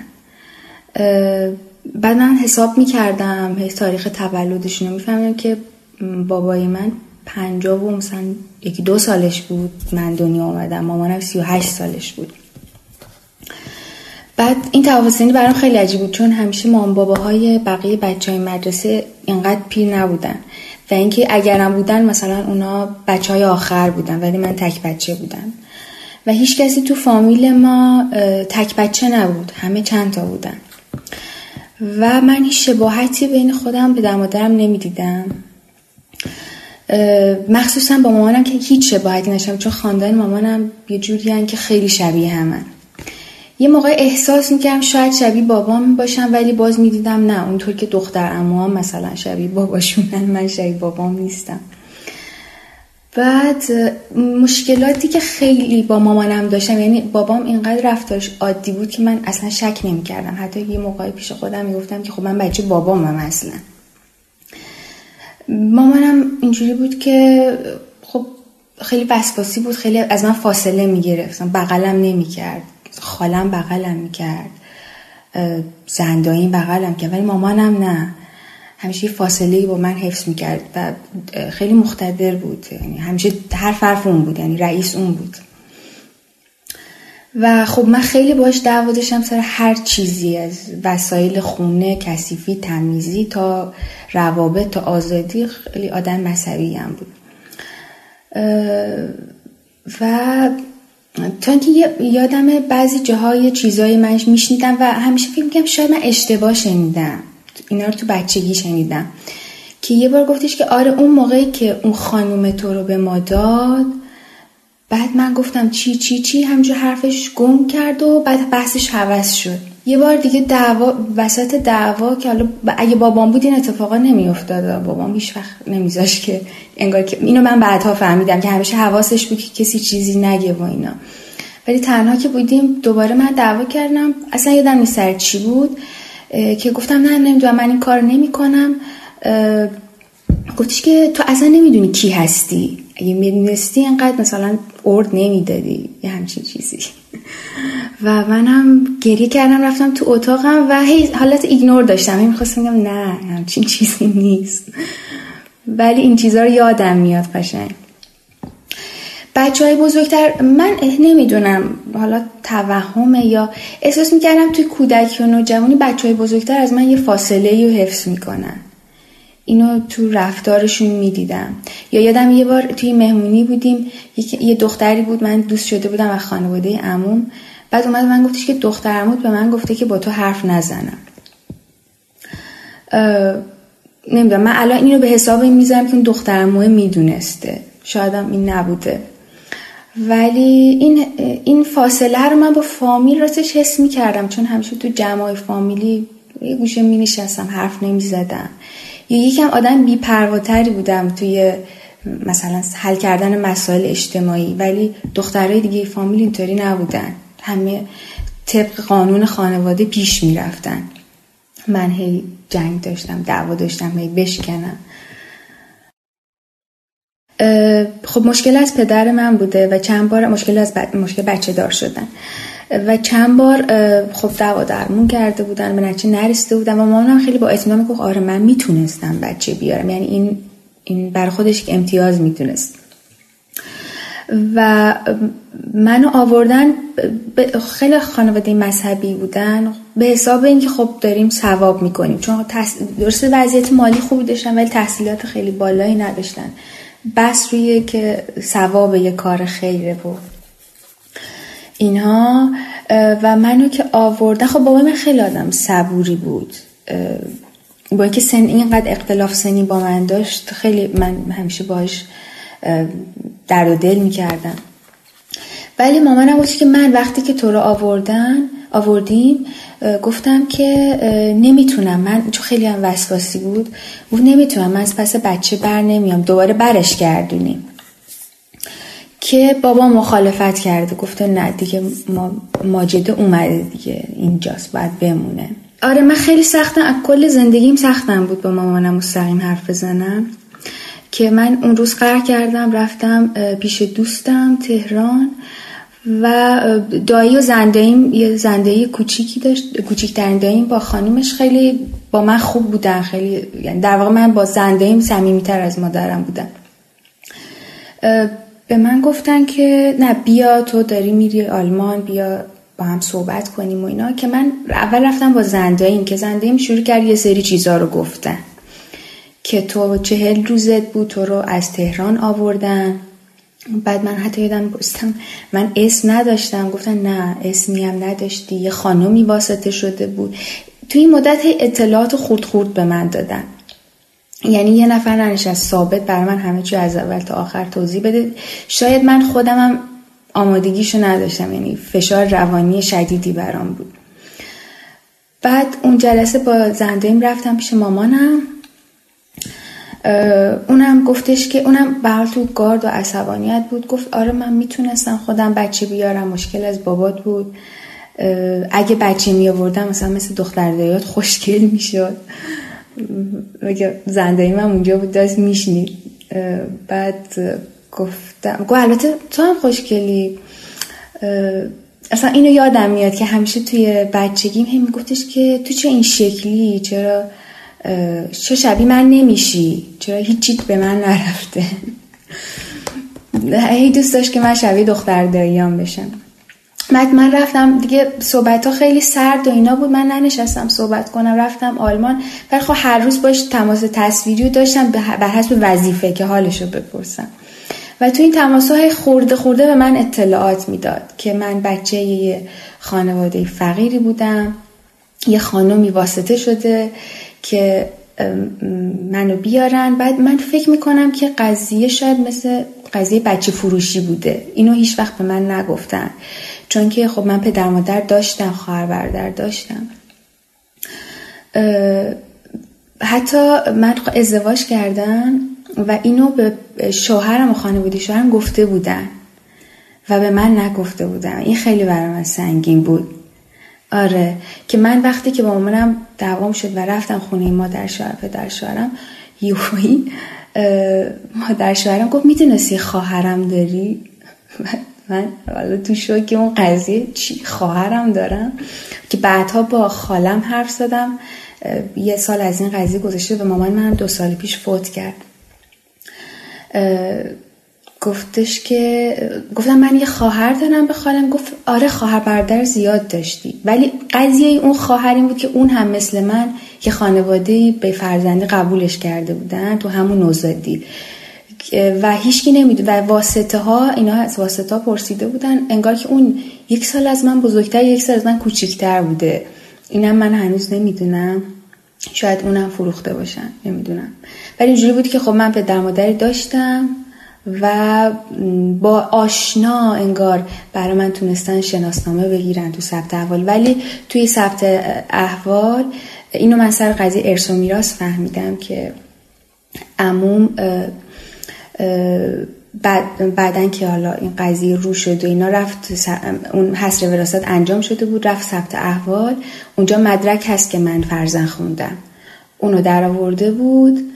و با همون رفته بود دادگاه و حسر وراثت که من گرفته بودم باطل کرده بود. هی شروع کرد ذهنم به فلاش بک زدن که الان اون روز که نمی‌دونم بابام فلان رفتار کرد با اینکه بابام بهترین رفتار رو تو کل فامیل با من داشت یا خالم فلان رفتار کرد منظورشون این بوده چون اون روز که چه می‌دونم زنده به من اون شکلی نگاه کرد داشته به یه آدمی نگاه می‌کرده که برای این خانواده نبوده. همش این چیزا میومد تو ذهنم. یا هی تحلیل می‌کردم که چقدر من با دختر خاله و دختر دایا دختر ما فرق داشتم. و آره این احساسه که هست. مخصوصا اینکه من خب این حدس همیشه تو زندگیم داشتم و وقتی این قصه رو رو شد و برای دوستام تعریف می‌کردم همه به من می‌گفتن ماجید تو به ما گفته بودی. و من یادم نبود به اینا گفته بودم که حدس می‌زنم بچه این خانواده نباشم پیش خودم گفتم چرا مامان من اینطوری رفتار می‌کنه؟ هی خودم گفتم مگه میشه آدم با بچه خودش این کارو بکنه؟ این اینطور رفتار کنه. ولی اگه می‌دونستم شاید یا مطمئن می‌شدم در اون لحظه که می‌دونی فهمیدم که این مامان ژنتیکی نیست یکم خوشحال شدم راستشو بخوای. در این حال که این بیهویتی اذیتم می‌کرد انگار از یه چیزی رها شده بودم. اوکی مامانم نبوده که اینطوری رفتار می‌کرده. یکم حالم بهتر شد. نه یکی دو روز نه یک هفته قبل از اینکه برم من این قضیه رو فهمیده بودم که حتی دیگه ازش خدافزی کردم. که سعی کردم که از حالت دعوا و جدل بیام بیرون. من یادم بر آخرین بار بغلم کرد گفت باور کن که دوست داشتم. ولی آره سخت بود. بعد یهو مریض شد و یه عفونتی تو بدنش بود. در یک هفته فوت کرد که دیگه فرصت نشد هیچ وقت در رو حرف بزن ماجده واقعیت رو تو سی و دو سالگی فهمید در حالی که همه جز خودش واقعیت رو می‌دونستن حتی همسرش. وقتی که همسر اومده بود خواستگاری یه روز چند روز بعدش بعد از خواستگاری گویا مام بابای من زنگ زده بودن و گفته بودن بیاید که می‌خوایم باهاتون صحبت کنیم. بدون که من خبر داشته باشم. من تهران بودم و اونا رفته بودن و بهشون گفته بودن. البته یه ترسشون این بود که خب اونا میان تحقیق و بیان توی شهر کوچیکی مثل قزوین تحقیق کنن همه می‌دونن. کمون که داماد اون خانواده رفته بود تحقیق توی بازار قزوین بدون اینکه بدونه که مادر پدر همسر من می‌دونن. و فهمیده بود که تو بازار بهش گفته بودن که این دختر خود حاجی نیستش. و آره اینو فکر کردن که خانوادن بهشون بگن قبل از اینکه اونا خودشون بفهمن. ولی خانوادهش وقتی که من فهمیدن که منم فهمیدم قصه رو به من گفتن که آره این رازیه که بین ما میمونه و خواهر برادرای همسرم بهتره که اصلا نفهمن این قضیه رو. همسراشون خانوادهشون نفهمن. اینکه که منم یکم این لحظه ناراحت شدم که مگه تقصیر من بوده که خانواده من رها کردم و یه خانواده دیگه منو پذیرفتن. چرا اونا خجالت می‌کشن که بقیه اعضای خانوادهشون قصه رو بفهمن؟ خودم بعد از این قضیه کم سعی کردم که این اصلا به خاطر همین با تماس گرفتم که خودم بگم به همه یا حتی الان صدای من ضبط میشه با عنوان ماجده از آلمان. خب خیلی از دوستان پادکست رو گوش میدن. خیلی راحت ممکنه بشناسن منو. ولی می‌خوام بگم که این احساس خجالتی که به هم تحمیل شده رو یه جوری خودم از بین ببرمش. بگم نه من, من مقصر نبودم اگر خانواده فقیری داشتم که حالا منو دادن به یه خانواده پولدارتر. نمی‌دونم چرا بقیه خجالت می‌کشن. پس من حق ندارم خجالت بکشم. مسئله اصلی اینه که مثلا من هیچ وقت احساس نکردم مادر داشتم. مادر چیزی که برای من کلمه غریبیه. حتی یادم یه بار یکی از دوستان یه جا یه پستی بود نوشته بود که بهترین بوی دنیا چیه؟ بعد دوست من زیرش نوشته بود بوی مادرم. بعد من همچون موندم بوی مادر. مادر اصلا چه بویی میده؟ یا آغوش مادر اصلا چیزی که فکر می‌کنم اصلا تجربهش نکردم. مطمئنم اونم خیلی تو این سالا رنج کشیده بود. حالا هر چقدر زنده یا خالم بگن چون اونا مادر بودن میفهمیدن. ولی خب اون نمی‌تونست. حتی من وقتی بهش می‌گفتم که من خود خودم هم به, این کلمه مادر بودم نقش مادر بودن خیلی برام اذیت کننده است. اونجا که حتی خودم هم دلم نمی‌خواد مادر بشم. وقتی بهش می‌گفتم که نمی‌خوام بچه بیارم می‌گفت آره تو هم مثل منی. منم بچه دوست ندارم. بچه دوست نداشتم. بچه خیلی سخته. انگار که لذتی نورده بود یا خیلی سخت بود براش از بچه داشتن. بیشتر دوست دارم خواهرم که مثل خودم فرزن خونده شده پیدا کنم که باز اون هم یک خانومی رو پیدا کرده بودیم به واسطه خالم. که اون گفته بود که نه بچه اون با مادر اون آدم در تماس بود و اون گفته بود که نه بچه ای ما نمی‌دونه این قضیه و اصلا نمی‌خوایم که چیزی بفهمه و حتی من بهش گفته بودم حداقل یه عکس نشونم بدی چون من خب می‌دونی یه حالتی من انگار که هیچکی تو این دنیا شبیه من نیست. دلم می‌خواست بدونم که یه خواهر چجوری می‌تونه شبیه مادم باشه. و اونا گفتن نه فقط گفتن اسمش نازنینه. و اونم ازدواج کرده از ایران رفته برگشته. یه همچین اطلاعات گنگی و نذاشتن که من با اون خانواده در ارتباط بگیرم و باشون حرف بزنم. ولی با خانواده اصلی خیلی سختمه. خیلی که برم مادر یا خواهر برادری پیدا کنم که اصلا از طبقه اجتماعی که من توش بزرگ شدم نیستم و اینطور که میگن خیلی آدم های بدبخت و فقیری بودن. همش تصور می‌کنم یعنی اون چه شکلی هن توی سالا چه جوری زندگی کردن. برم سخت پذیرشش روبرو شدن باشون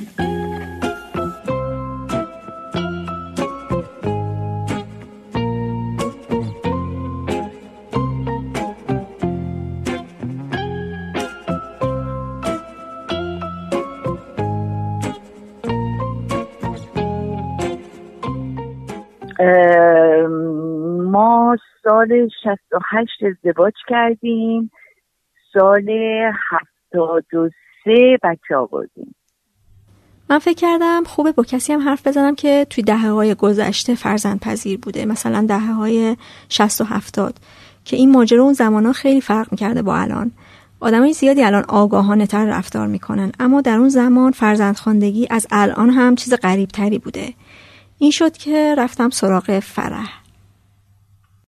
من 35 سالم بود. همسرم 42 سالش بود.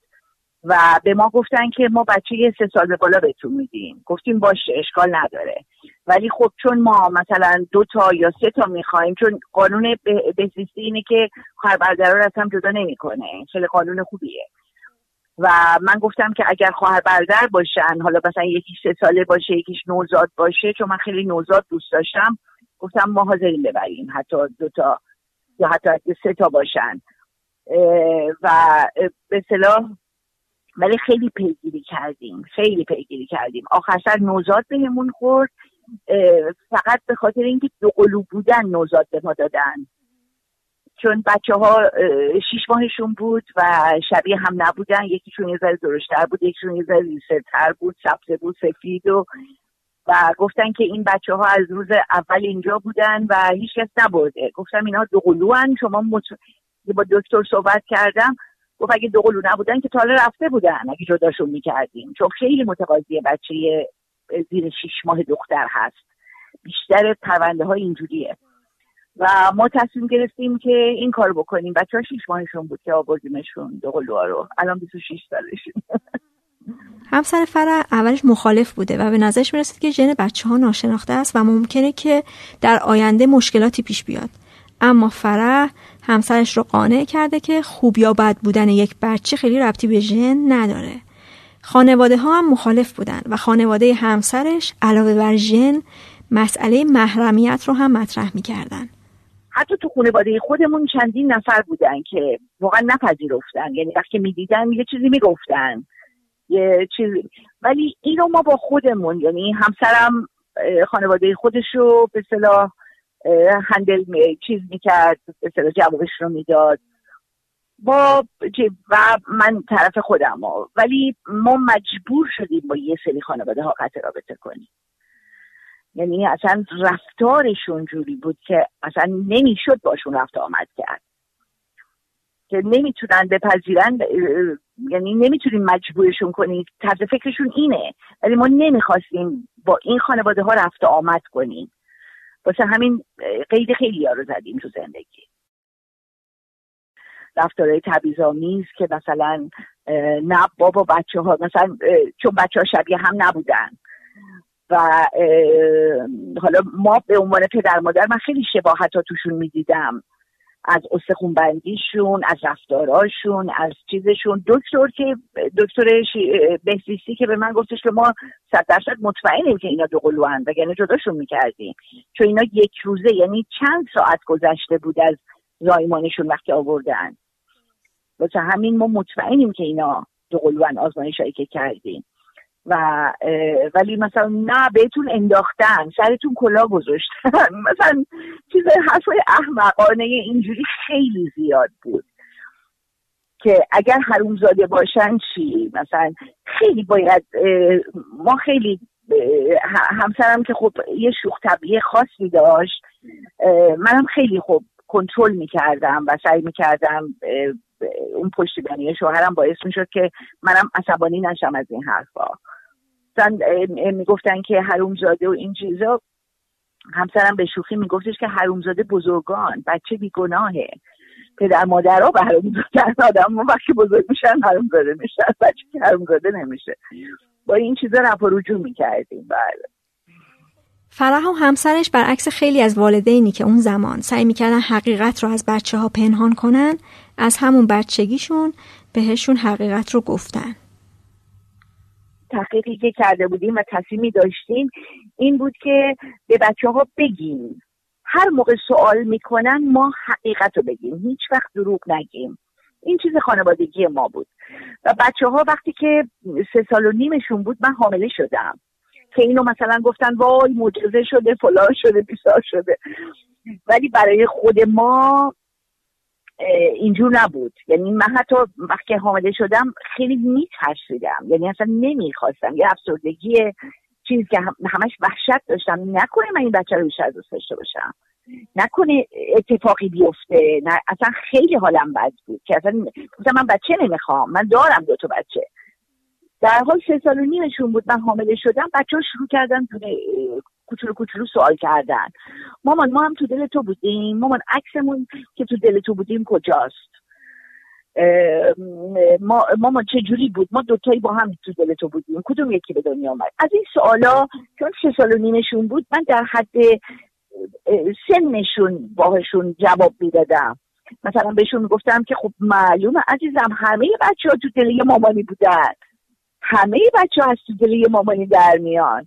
تا اینکه تقریبا 5 6 سالشون بود به صلاح برگشتن گفتن که مامان تو همش میگی که خدا یه جور دیگه تو ما رو به تو داده. خدا جورای مختلف بچه میده. آخه چه جوری؟ یعنی ما از آسمون افتادیم.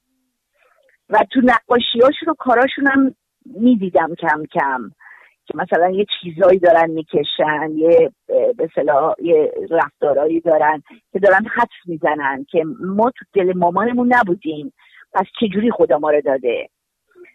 بعد بهشون گفتم من همینجور من یه قصه درست کردم. یعنی قصه واسه بچه پنج ساله بهترین راه گفتنه.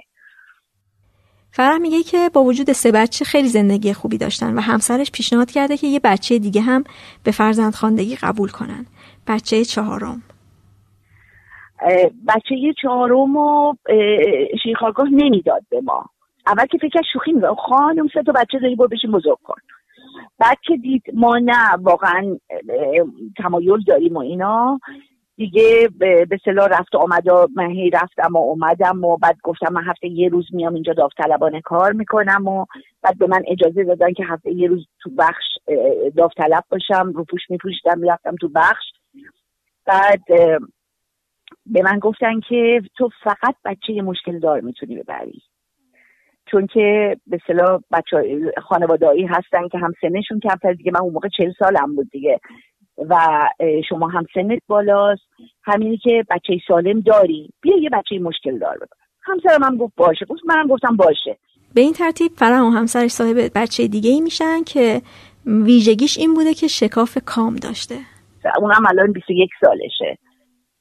دانشگاه تحصیل می‌کنه و به صلاح عملهای جراحیشو کرده و البته هنوز یه عمل زیبایی داره. ولی شکاف کاماش و این چیزا. اونم توی خانواده شنید. یعنی بچه هی می‌گفتن هی میشنید و بعد عکس عملش خیلی بانمک بود. یعنی چهار پنج سالش بود خیلی هم بانمک حرف می‌زد. بعد آمد به من گفت مامان من فهمیدم من دو سالگی به دنیا اومدم.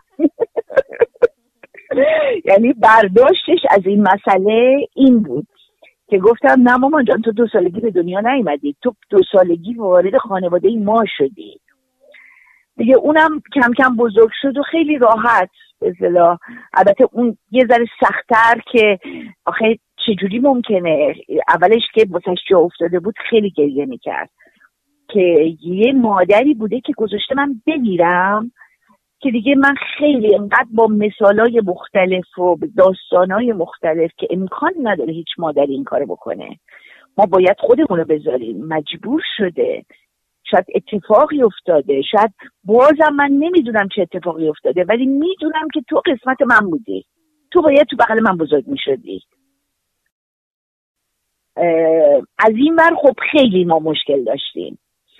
یعنی حتی مادر خود من دو ماه با من قهر بود سر چهارمین. البته وقتی که آوردیمش خونه به هیچ کس نگفتیم تا روزی که می‌خواستیم بیاریم. و مادر من وقتی فهمید آمد گریه کنان با کلی کادو اومد بچه رو خیلی بچه دوست بچه رو بغل کرد و ولی با من قهر بود. گفت تو خودتو از بین می‌بری. تو باید سالم بمونی. چرا این کار کردی؟ بس بود ستا به صلاح خانواده شوهرم هم همینطور. به صلاح مخالف بودن دیگه خیلی. و رفتارشون مخصوصا با چهارمی خیلی زننده و بد بود. یعنی جوری که من دیگه نذاشتم خیلی جاهای بچه کوچیکم بره. اجازه نمی‌دادم تو محیطی قرار بگیره که بهش توهین بشه. از فرح در مورد ارتباط دختر زیستیش با دخترهای دیگش پرسیدم. بله والا انقدر خواهراشو دوست داره و انقدر یعنی خانواده صمیمی بودیم ما و انقدر این دوست داشت اینا رو. اولا وقتی که سومی فهمید که من زاییدمش اصلا بیمار شد. ما رفتیم روانشناس که اول من نفهمیدم چرا. نفهمیدم که این بیماری برای چیه. بعد که شروع کردیم وقتی باتش جا افتاد که ای دو تا خواهر من شیکاگو اومدن. ای خواهر چهارم من بعد من دکتر گفت بعد باش وقت بگذرونی بعد تنها باید باش باشی اینا. بعد برگشت به من گفتش که تو چرا منو زاییدی؟ تو باید من از شیکاگو می آوردی چون ستا رو از شیکاگو آوردی. یعنی داستان برعکس شد. و بعد روی خواهرش فوق العاده حساس جوری که وقتی که بزرگتر شد وقتی که می‌دید که فرق می‌ذارن اون نمی‌رفت یا جلوشون وای میستاد که اینا خواهرای منن. شما حق ندارین اینجوری رفتار کنید دو ناراحت نمی‌شدن اصلا. ولی کنار گیری می‌کردن. یه جاهایی نمی آمدن با ما. و وقتی اون اونا نمی آمدن سومی هم نمی آمد هر کسی این درک نداره. باید واسه پیش بیاد که این درک رو داشته باشی. نه اینکه اونا نفهمند به کسی ما توهین نمی کردیم ولی می گفتیم چون اونا واسهشون همچی چیزی پیش نیامده قدرت درک همچی چیزی رو ندارن نمی‌تونن زندگی ما رو. واسه همین راجبش ما صحبت نمی کنیم اصلا. قضاوت هم نمی کنیم حالا اونا اونجوری ما اینجوری هستیم. کاری نداریم هش یکی از این مهمونی هایی که هیچ وقت نمی یه عروسی تو باغ گرفته بود. اینا خیلی تلفن کردن و اصرار کردن که باید با چهار تا بچه بیاین بچه ها هم کوچیک بودن یعنی سه ساله و پنج ساله و هشت ساله بودن اینجوری انقدر کوچیک بودن. همسرم گفتش که خیلی خوب حالا تو باغه و اینا بیا بریم. بچه هم تو باغ بازی می‌کنن دیگه مهمونی اونجوری نیست. باش. بعد رفتیم و نشسته بودیم. بچه هم به صلاح کنار استخ داشتن تو باغچه بازی می‌کردن جلوی ما. یه خانومی که خانم دکتر اومدن معرفی کردن خانم دکتر فلان همسرشون دکتر یعنی خیلی به صلاح حالا کلاس بالا و از این حرفا. ایشون نشستن بغل دست ما برگشتن به همسرم که خب به فامیلش نزدیکتر بود. گفتن که خب بگو ببینم کدومش بچه خودته. این سوال خیلی چیزی بود ولی همسرم خیلی شوختب بود. برگشت اول یه نگاهی به من کرد که ببین چه آدمایی هستن که باباشون با... برگشت گفت والا نمی‌دونم این بود؟ نه نه نه اون بود. نه نه اون بود. بعد برگشت گفت فرق تو کدوم زایدی گفتم والا یادم نیست. یا این بود یا اون بود. یعنی این خانوم انقدر عصبانی شد و بهش برخورد پشت رفت. همسر فرح وقتی بچه ها نوجوان بودن از دنیا میره. و خانواده این همسرم خب خیلی من اذیت کردن سر این. چون دیگه همسرم نبود که جلوشون بایسته یعنی تا این حد پیش رفتن که حتی سومی رو از من بگیرن. به این صورت. ولی خب به سلام منم وکیل گرفتم با این قانون مملکت ما. یعنی من شیش ماه با وکیل دویدم تا تونستم هزانت بچه های خودم بگیرم. خیلی خیلی خیلی سخت.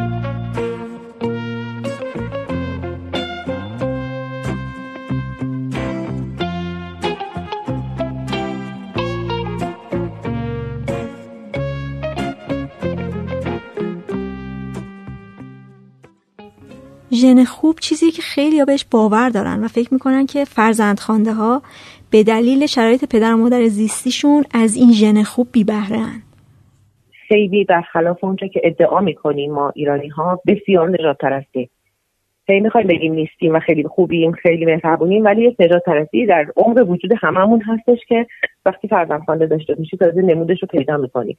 حتی در بین مثلا پزشکان خیلی معتبر کشور در بین روان پزشکان کودکان می‌بینی که مثلا تا می‌فهمن که این بچه فرزند خوانده است اصلا یه دفعه دیدشون عوض میشه. نگاه یه پرونده رو بچه رو میبندن یه پرونده دیگه براش باز می‌کنن. که خب به هر حال جن این بچه خوب نیست. و من واقعا نمی‌فهمم چرا جن این بچه چی باعث شده؟ شما فکر کنید ژن بچه های ما خوب نیست مثلا. خب این موضوع خیلی ما ناراحت می‌کنه ما می‌کنه واقعا. خیلی بیشتر اذیت میشیم از فکر اینکه بچه در آینده چیکار می‌خواد بکنه. یعنی ما الان انقدر درگیر مسائل هستیم که تقریبا خب من می‌دونیم با خانواده های بسیاری در ارتباطم که فرزند پذیر هستن. تقریبا هممون ترجیح میدیم تو مدرسه به کسی نگیم که بچه‌مون فرزند خوانده است. به مدیران معلم نگیم این موضوع رو. برای اینکه خب دید اونها بد میشه. در بهترین شرایط شروع می‌کنن دلسوزی کردن و محبت بیجا کردن که خب اینم کم پیش میاد ولی در بدترین شرایطش هر اتفاقی میفته میفته کردن بچههایی که فرزند خواندن چون فکر می‌کنن که اینا ژن خوبی نداره. چون حالا مادر بچه من مادر زیستی بچه من. به دلیل اشتباهاتش به دلیل محیط ناامنی که توش بزرگ شده رشد کرده مجبور شده بچهش رو رها کنه پس بچه من حتما بچه خوبی نیست. حتما دزده حتما معتاده حتما خلافکار خواهد شد. و اصلا یه جوری برای خودشون این موضوع رو سند به اثبات رسوندن که انگار هیچ چیز دیگه غیر امکان نداره. با اینکه خب واقعا همچین چیزی نیست. ما هم هر کدوم از ما چه بزرگان ما چه خود ما در اون شرایط زیستی رشد می‌کردیم شاید همین کار می‌کردیم. مثلا قابل قیاس نیست این مسئله. برای همین خب این موضوع خیلی سخته برای همه ما فرزند پذیران من هیچ وقت فکر نمی کنم که حالا راجع به مثلا پیشینه بچه اگه فکر کنم هیچ حس بدی به من دست نمیده. ولی واقعا دارم میگم. مثلا من تو این یکی از مثلا جلسات چی؟ جلسات بکس خب مثلا دیدم خانواده که بچه گرفته مثلا حرف زدنشون در این حد بود که می‌گفتن که مثلا بچه های ما بچه های این مثلا دکتر مهندسایی که حالا به هر دلیل بچه رو نخواستن من نمی‌تونستن فکر کنن که حتی نمی‌تونستن فکر کنن که می‌دونی چی می‌خوام بگم؟ که ممکنه بچه این بچه تو چه خانواده زندگی کرده باشه؟ حاصل چه رابطه باشه؟ خب ببین این ماجرا اصلا مثلا مهم نیست. چون فکر کنم بچه از هر رابطه می‌خواد باشه باشه بچه است می‌دونی؟ اون که تصمیم نگرفته که رابطه پدر مادرش چی باشه. ژن هیچ گونه تغییری تو ماهیت و طعم تفکر یک شخص وجود نمیاره. اینکه حالا فردا اصلا اون بچه حالا پدرش معتاد بوده پس این ژن داخل بدنشه. این ژن نمی‌تونه بعدها مثلا ما مشکل ژنی می‌خوریم. اینا حتی اصل نجات پرستیه یعنی ما اگه معتقد هستیم که ما نجات پرست نیستیم باید این وضعیه رو قبول کنیم. که ژن پرستی و هی در نظر گرفتن این که خب این افراد این بچه های ژنشون به ما می‌خوره یا ژنشون درست نه همین حرف اولین حرف نجات پرستانی هست هر شخصی می‌تونه بزنه اینکه مثلا شما در برخورد با خانواده بگید خب حالا انشالله این که حالا این بچه که اومده انشالله بچه خودتون یا اون اشتباه ترین حرفی ممکن نیست که میشه یک شخص زد فرزند خودم فرزند خودتون نداره. این فرزند وقتی وارد خانواده میشه فرزند شما. از این لفظ بچه سر راهی میترسیدم. حتی یه بار توی یک سال قبل از این قضیه مامانم با بچه های یکی از خاله هم درگیر شده بود. بعد مامانم نبود. دختر خاله زنگ زد شروع کرد دعوا کردن. منم گفتم من به مامانم نمیگم تو زنگ زدی. یه دختر خاله دیگه که یکم اختلالات روانی داشت از اون پشت داد زد که تو ساکت باش یا شاید تو خفه شو بچه سر راهی. و این جمله رو من قشنگ شنیدم. ببین من فکر کنم که یکی یکی از بحثایی که وجود داره اینه که ما چقدر داریم بچه رو با اعتماد به نفس بزرگ می‌کنیم. و من فکر می‌کنم که این اعتماد به نفسه یه خود برمیگرده به اینکه خودمون چطور داریم با ماجرای گذشته بچه کنار میان یعنی فکر می‌کنیم که یه راز مگوی شرماوره که نباید به بقیه گفته بشه یا نه. یک چیزیه که مربوط به حریم خصوصی ماست. بله رازه ولی مربوط به سبک زندگی و حریم خصوصی ماست و دلیلی نداره بقیه بدونن. می‌دونی چی می‌خوام بگم؟ یعنی می‌خوام بگم که حتی این این نوع مواجهه هم می‌تونه اعتماد به نفس بچه رو ببره بالا یا بیاره پایین. یعنی بچه فکر کنه او من به هر دلیلی مثلا این, این, این مشکل رو دارم این چیز خوبی نیست ممکنه بقیه رو از دست بدم. پس مثلا اصلا چرا یه همچین اتفاقی واسه من افتاده بین این همه بچه؟ می‌دونی چی می‌خوام بگم؟ یعنی می‌خوام بگم که اون اون برخورد ما هم خیلی تاثیر داره. یا اینکه بچه بخواد بکنه که من هم یکی از اون بچه هایی هستم که به هر دلیل ممکنه خانوادهش این امکان رو نداشتن که بخوان ازش نگهداری کنن. ما نمی‌دونیم فعلا نمی‌دونیم که واقعا اون شرایط چی بوده یا چی هست. و من این فرصت رو داشتم که بخوام مادر دیگه داشته باشم. خب این چه چیزی داره؟ مثل این همه بچه ای که من نمی‌خوام حالا مثلا مقایسه کنم ولی خب این همه آدم هم جدا میشن بچه هاشون رو می‌ذارن در خب یکی دیگه ازدواج می‌کنه پدر بالاخره بچه ها الان داریم می‌بینیم دیگه. مثلا یه پدر دیگه بزرگش می‌کنه یه مادر دیگه بزرگش می‌کنه. خب این چقدر مگه مثلا ماجرای عجیب غریبیه؟ خب این هم همونه. کاش واقعا جامعه رسانه ها یه فکری می‌کردن یه آموزشی میذاشتن تو مدرسه به بچه ها آموزش می‌دادن که خانواده ها شکل های مختلفی دارن. مثل بچه هایی که بچه های طلاق هستن. ممکنه فقط با مادرشون زندگی کنن با پدرشون زندگی کنن.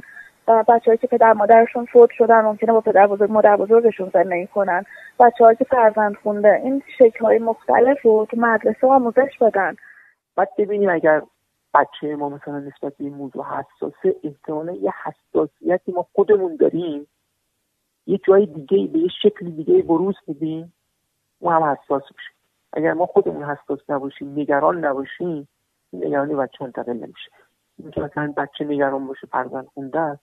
اگر من خودم نگران نباشم و پذیرش قطعی داشته باشم مطمئن باشید. نمیگم صد درصد ولی بالای 90 95 درصد بچه نگرانی نداره. اگر داشته باشه از یه جای دیگه منتقل بشه که ما باید عنوان در مادر مدیریتش در همین راستا خیلی وقتی می‌فهمن که ما از این راه اقدام کردیم برای بچه دار شدن خیلی خوشحال میشن که وای چقدر ثواب کردیم. خب ثواب کردن خیلی کار خوبیه. اصلا کار نیک کردن خیلی کار خوبیه. شاید همه ما هزار تا کار خوبم بکنیم به کسی هم نگیم. ولی من بچه دار شدم. بچه دار شدن کار خوبی نیست. کار نیکی نیست. این اینی که نفر بچه دار بشه مثلا زایمان داشته باشه برن تو بیمارستان بهش بگم وای چه کار نیکی کردی ثواب کردی. خب به ما همون قدر می‌خوره. من ثواب نکردم. کیفش رو می‌برم؟ من بچه دار شدم. و وقتی اینا میگیم حتی از اون میگم خب خیلی یه بچه یتیم آوردی داری بزرگ می‌کنی. اون بچه یتیم نیست بچه منه. بچه که پدر مادر داره که دیگه یتیم نیست. ببینیم ما بزرگترین دغدغمون در واقع اینه که بچه به قدری قوی بار بیاریم. و اعتماد به نفس خوبی درشون رشد بدیم که از اون از اون بوم نیفتن یه بچه مثلا مغرور پر روی فلان نشه از اون هم بتونه تو جامعه سرش بالا نگه داره و اگر جایی لازم شده با افتخار بگه که ما فرزند این زن و مردم و فرزند یعنی و اونا عین فرزند واقعا از تمام جون و دل برام پدری مادری کردن من براشون فرزندی کردم. سخته. یاد دادن این موضوع سخته واقعا به بچه هامون به خصوص که ما منابع به زبان فارسی توی این مملکت خیلی کم داریم و خیلی از منابع انگلیسی مثلا که در دسترس ما هست یا حالا مثلا بتونیم بخونیم با فرهنگ جامعه ما نمی‌خونه. یعنی ما واقعا راهی برای آموزش این قضیه هم نداریم. خودمون باید کشف کنیم که چیکار کنیم. و این خود کشف کنیه خب ممکن اشتباه باشه. من که روانشناس نیستم. من که جامعه شناس نیستم.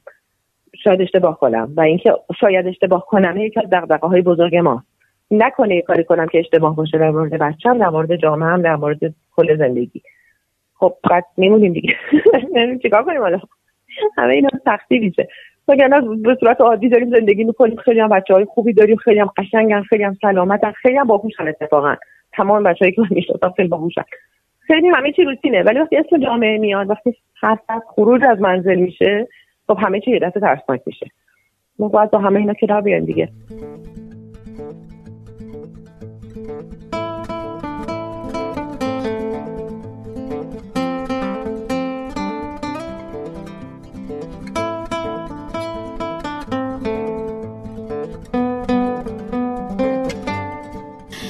نمی‌دونم. انگار که فکر می‌کنم خب درسته که من همیشه فکر می‌کردم که متعلق به این طبقه نیستم ولی یه جوری خودم خودم رو مدیون بابام می‌دونم که خب می‌دونم خیلی زیر فشار بوده به عنوان یه فرد مذهبی که خب می‌دونید برای خانواده های مذهبی سنتی بچه خون خیلی مهمه. ولی این کارو کرده و ادامه داده جلو همه واستاده و منو بزرگ کرده. حالا درسته این مدت فشارهای روانی بود سختی بود افسردگی بود ولی به من از یه جایی بلند شدم دیگه به یه جایی رسیدم. فکر می‌کنم این حق دا... یعنی بهتره که اگه بتونم یه روزی بچه رو بزرگ کنم بچه اضافه نکنم به این دنیا. هستن کسایی که احتیاج دارن به محبت خانواده. آره این این قضیه که نبوده از سر ترحم بشه اینو هی به خودم به خودم تکرار می‌کنم که نباید اون بچه گناهی نداشته که ناخواسته اومده به این دنیا و توی موقعیت بدی بزرگ شده. فعلا مشکلم با بچه داشتن اینه که بزرگ کردن بچه برام هنوز سخته. ولی اگه یه روزی فکر کنم که می‌خوام بچه بزرگ کنم این قضیه رو با خودم حل کردم که می‌خوام اون بچه فرزن خونده باشه.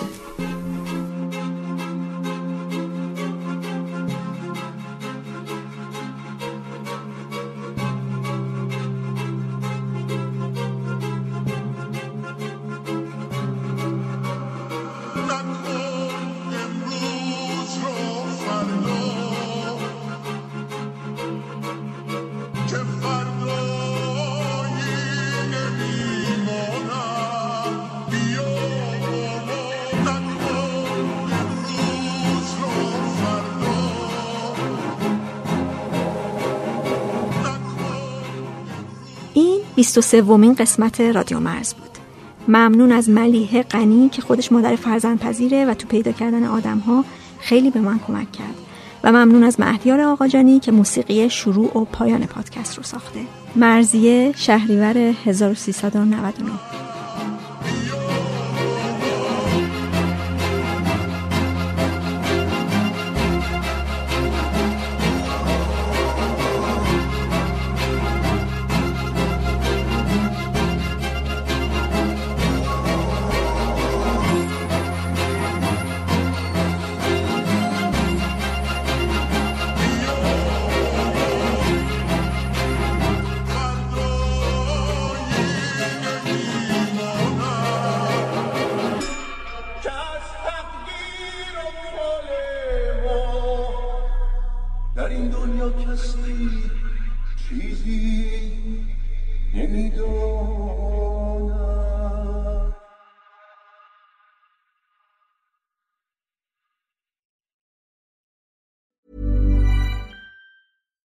would you like to look five years younger? In a clinical study, people that had volume added with Juvederm Voluma XC in the cheeks perceived themselves as looking five years younger at six months after treatment. Look younger, feel like you. Add volume for lift and contour in the cheeks with Juvederm Voluma XC. Reverse signs of aging by adding volume to smooth laugh lines with Juvederm Volure XC. For important safety information and to find a licensed specialist, visit juvederm.com. That's J U V E D E R M.com. Not for people with severe allergic reactions, allergies to lidocaine, or the proteins used in Juvederm. Common side effects include injection site redness, swelling, pain, tenderness, firmness, lumps, bumps, bruising, discoloration, or itching. There's a risk of unintentional injection into a blood vessel, which can cause vision abnormalities, blindness, stroke, temporary scabs, or scarring. Talk to a licensed specialist to find out if it's right for you.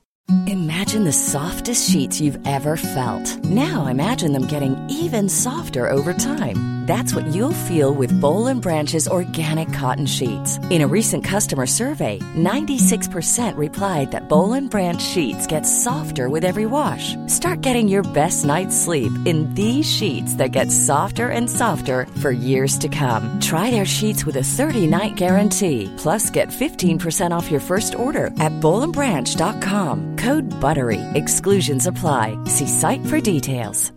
Hi, I'm Daniel, founder of Pretty Litter. Did you know cats tend to hide symptoms of sickness and pain? I learned this the hard way after losing my cat, Gingy. So I created Pretty Litter, a health monitoring litter that helps detect early signs of illness by changing colors, saving you money and potentially your cat's life. Pretty Litter is veterinarian developed, and it's the easiest way to keep tabs on your fur baby's health right at home. Go to prettylitter.com and use code ACAST for 20% off your first order and a free cat toy. Terms and conditions apply. See site for details.